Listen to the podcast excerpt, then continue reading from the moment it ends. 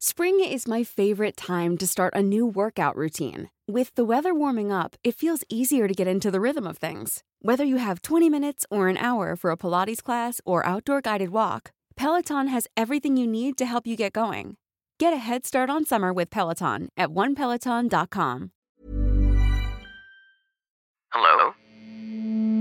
Hello? Podcast Network Asia. Isang paalaala. Ang susunod na kabanata ay naglalaman ng mga salita at pahayag na maaaring magdulot ng takot, pangamba at pagkabahala sa mga nakikinig lalo na sa mas nakababatang gulang. Huwag magpatuloy kung kinakailangan.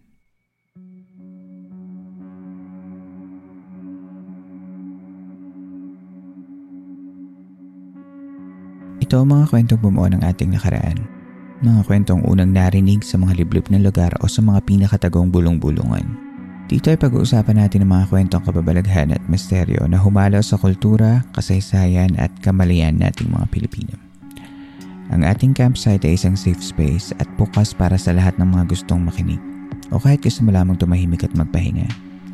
Ako ang inyong campmaster at ito ang Philippine Campfire Stories. Noong March 19 ay kinuwento ko sa inyo ang istorya ng nabaliw na pari ng Makabebe, Pampanga na si Padre Juan Severino Malyari na sinasabing ang unang dokumentadong serial killer sa Pilipinas. Ang buong kwento ni Padre Malyari ay mapapakinggan sa ating nakaraang episode sa collaboration kasama ang PH Murder Stories podcast at sa tulong ng resident historian ng Pampanga na si Mr. Louis Bartolo. Base sa interview ko kay Mr. Bartolo, ang Pampanga ay marami pang natatagong mga kwento na lumalaylay sa mundo ng kababalaghan at pagtataka. Kasama na dito ay ang kwento ng tinagurian nilang The Mad Nun. Sari-saring nasusulat tungkol dito ang maaari nating makita sa internet at ngayon ay pag-uusapan natin ang nangyari sa madreng ito. Bakit na itulak ang sinasabring madre sa kahibangan at ano ang lihim ng kanyang kamatayan?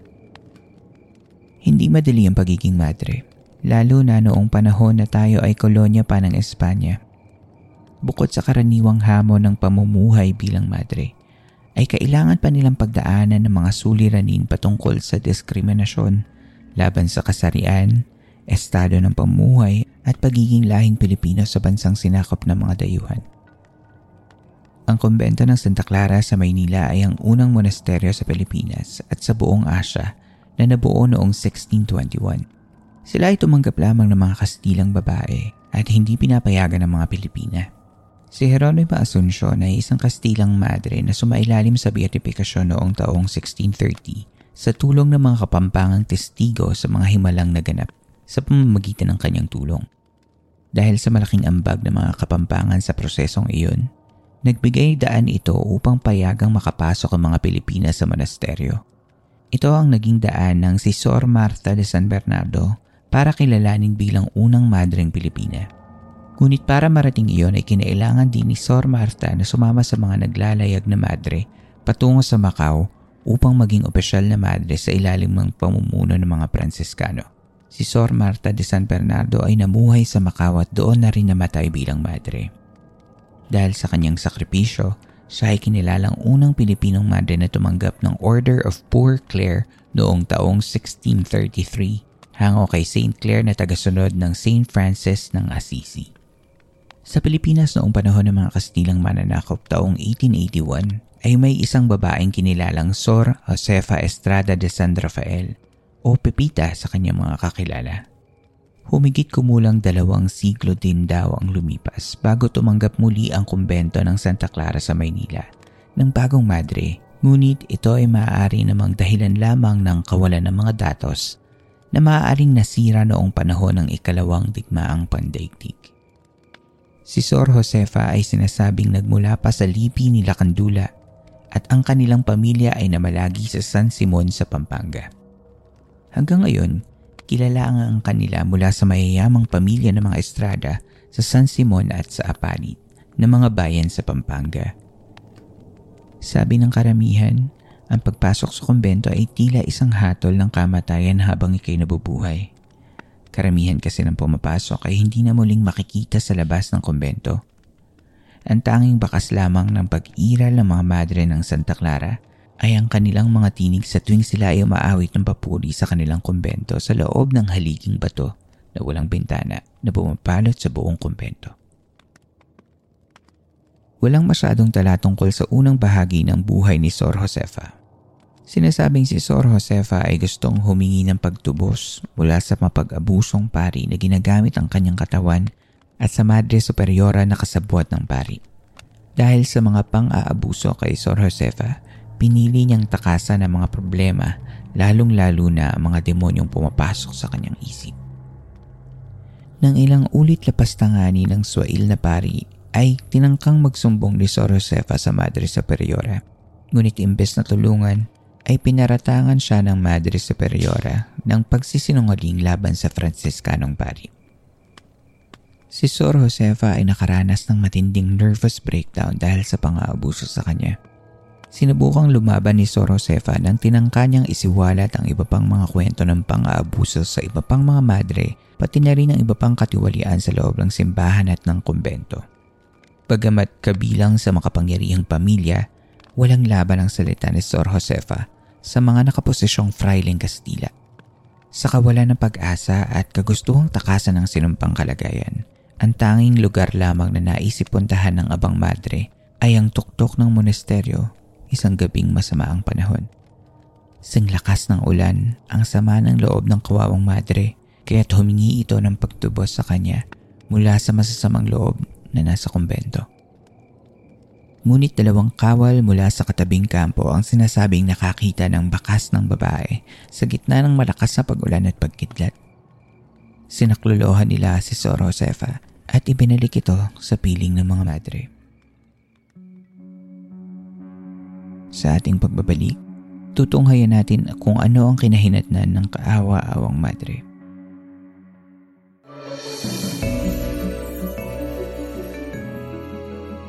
Magandang araw mga bata! Ako si Kuya Raywin. Tara na at pagkwentuhan natin ang exciting na adventure ng ating mga idol na hero. Dito lamang sa kwentong Kalye Hero. Available tayo sa lahat ng major podcast platforms powered by Podcast Network Asia at Podmetrics. Kita-kits!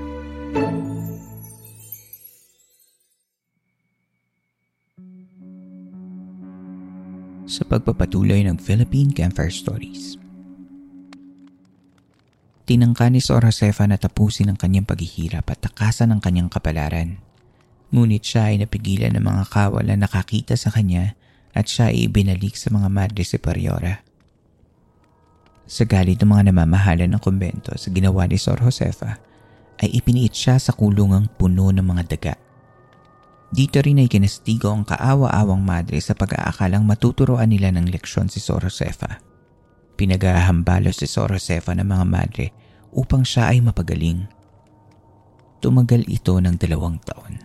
Tinaglaon ay namatay din ang madre. Sabi ng iba, ito daw ay dahil sa lason.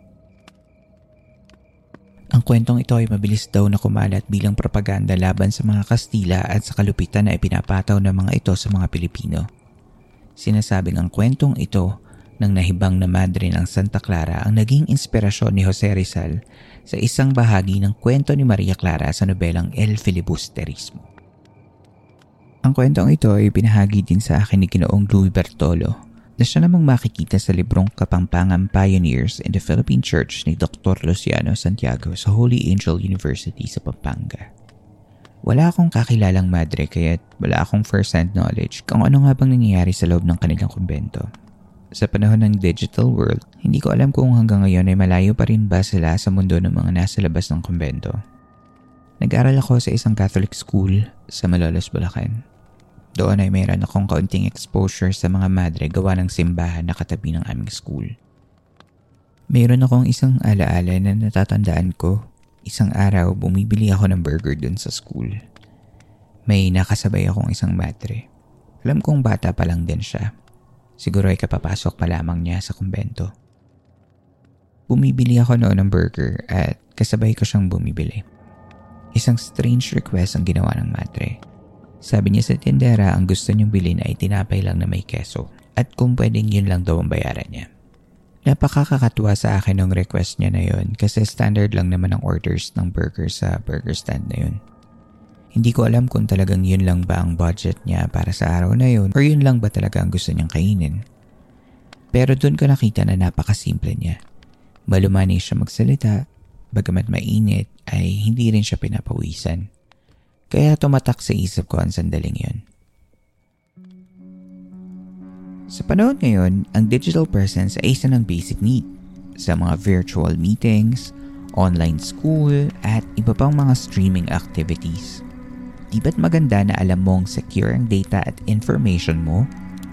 Virtual Private Networks or VPN gives you that layer protection kapag nagkoconnect ka sa mga Wi-Fi hotspots na hindi mo pinagkakatiwalaan. It will also allow you to access content na geo-locked to specific locations, lalo na sa mga streaming apps we have partnered with NordVPN through Podmetrics for you guys to also enjoy the same experience.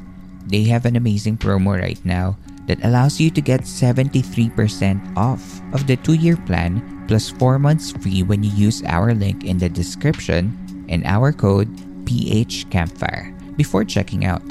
They also offer a 30 day money back guarantee. So, ano pang hinihintay nyo? Sign up na for a NordVPN account and visit nordvpn.com slash phcampfire now. Uminog sa ibang panahon ang kwento ni Sor Josefa, ngunit ang kanyang naging problema ay patuloy pa rin dinaranas ng ilan magpasa hanggang ngayon. Ang mga taong nakararanas ng matinding dagok sa buhay ay maaaring makaranas ng nervous breakdown at maaaring magdulot ng mga maling pagpapasya. Mahalaga ang ating mental health at sa panahon ngayon may mga eksperto na na maaaring makatulong kung kayo ay may pinagdadaanan. Kung kayo ay nangangailangan ng tulong tungkol sa mental health, ay maaari kayong magsadya sa National Center for Mental Health upang sumangguni ng tulong. Inyo pong nasubaybayan ang isa na namang kabanata ng Philippine Campfire Stories.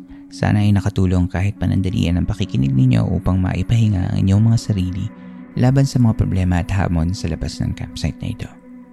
Mapapakinggan ninyo ng libre ang mga nakaraang episodes sa Spotify at kung saan man kayo nakikinig ng podcast. Kung nais ninyong maging bahagi ng podcast na ito ay maaari kayong magbahagi sa ating mga kasama sa campsite ng inyong mga kwentong kababalagan. Maaari niyong isubmit ang inyong kwento gamit ang inyong sariling voice recording o kahit mag-email lamang ng kwento sa campfirestoriesph at gmail.com at isasama natin ito sa ating story submission segment na San Telmo Society. Kung gusto niyo magkaroon ng early access at exclusive content, ay maaari kayong sumali sa aming Patreon page. Magpunta lamang sa show notes para sa link. Maaari nyo ring i-follow at i-like ang ating mga social media accounts sa Twitter at Campfire Story PH at sa Facebook page na Philippine Campfire Stories. Ang Philippine Campfire Stories ay miyembro ng Podcast Network Asia at powered by Podmetrics, ang pinakamadaling paraan upang kumita sa pamamagitan ng podcast. Sa Podmetrics, maaari niyong pagkakitaan ng inyong podcast sa pamamagitan ng mga ad campaigns at marketing affiliations sa iba't ibang brands. Para sa mga podcasters na gaya ko, mag-sign up na sa podmetrics.co at gamitin ang aking referral code Philippine Camper Stories. Capital letters ng simula ng bawat salita ang P, C at S at walang space. At makikita ito sa show notes ng episode na ito. Kung nais nyo namang makipag-collaborate para sa marketing ng aming programa ay magtungo lang sa advertiser.podmetrics.co at hayaan yung tulungan namin kayong maipahayag ang inyong mga produkto at serbisyo sa ating mga listeners. Nais kong tulungan ng mga tatak at produktong Filipino dahil naniniwala ako na gaya ng mga kwento natin sa Philippine Camper Stories, mahusay ang tatak lokal. Muli, maraming salamat po sa pakikinig. Hanggang dito na lamang po tayo ngayon at hanggang sa susunod nating kwentuhan.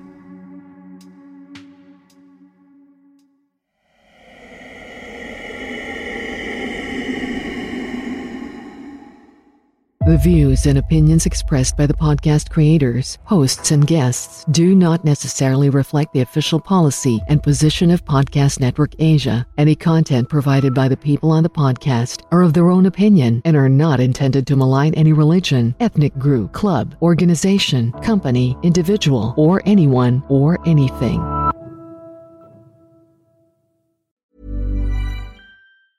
Even when we're on a budget, we still deserve nice things. Quince is a place to scoop up stunning high-end goods for 50 to 80% less than similar brands. They have buttery soft cashmere sweaters starting at $50, luxurious Italian leather bags, and so much more. Plus, Quince only works with factories that use safe, ethical, and responsible manufacturing. Get the high-end goods you'll love without the high price tag with Quince. Go to quince.com/style for free shipping and 365-day returns.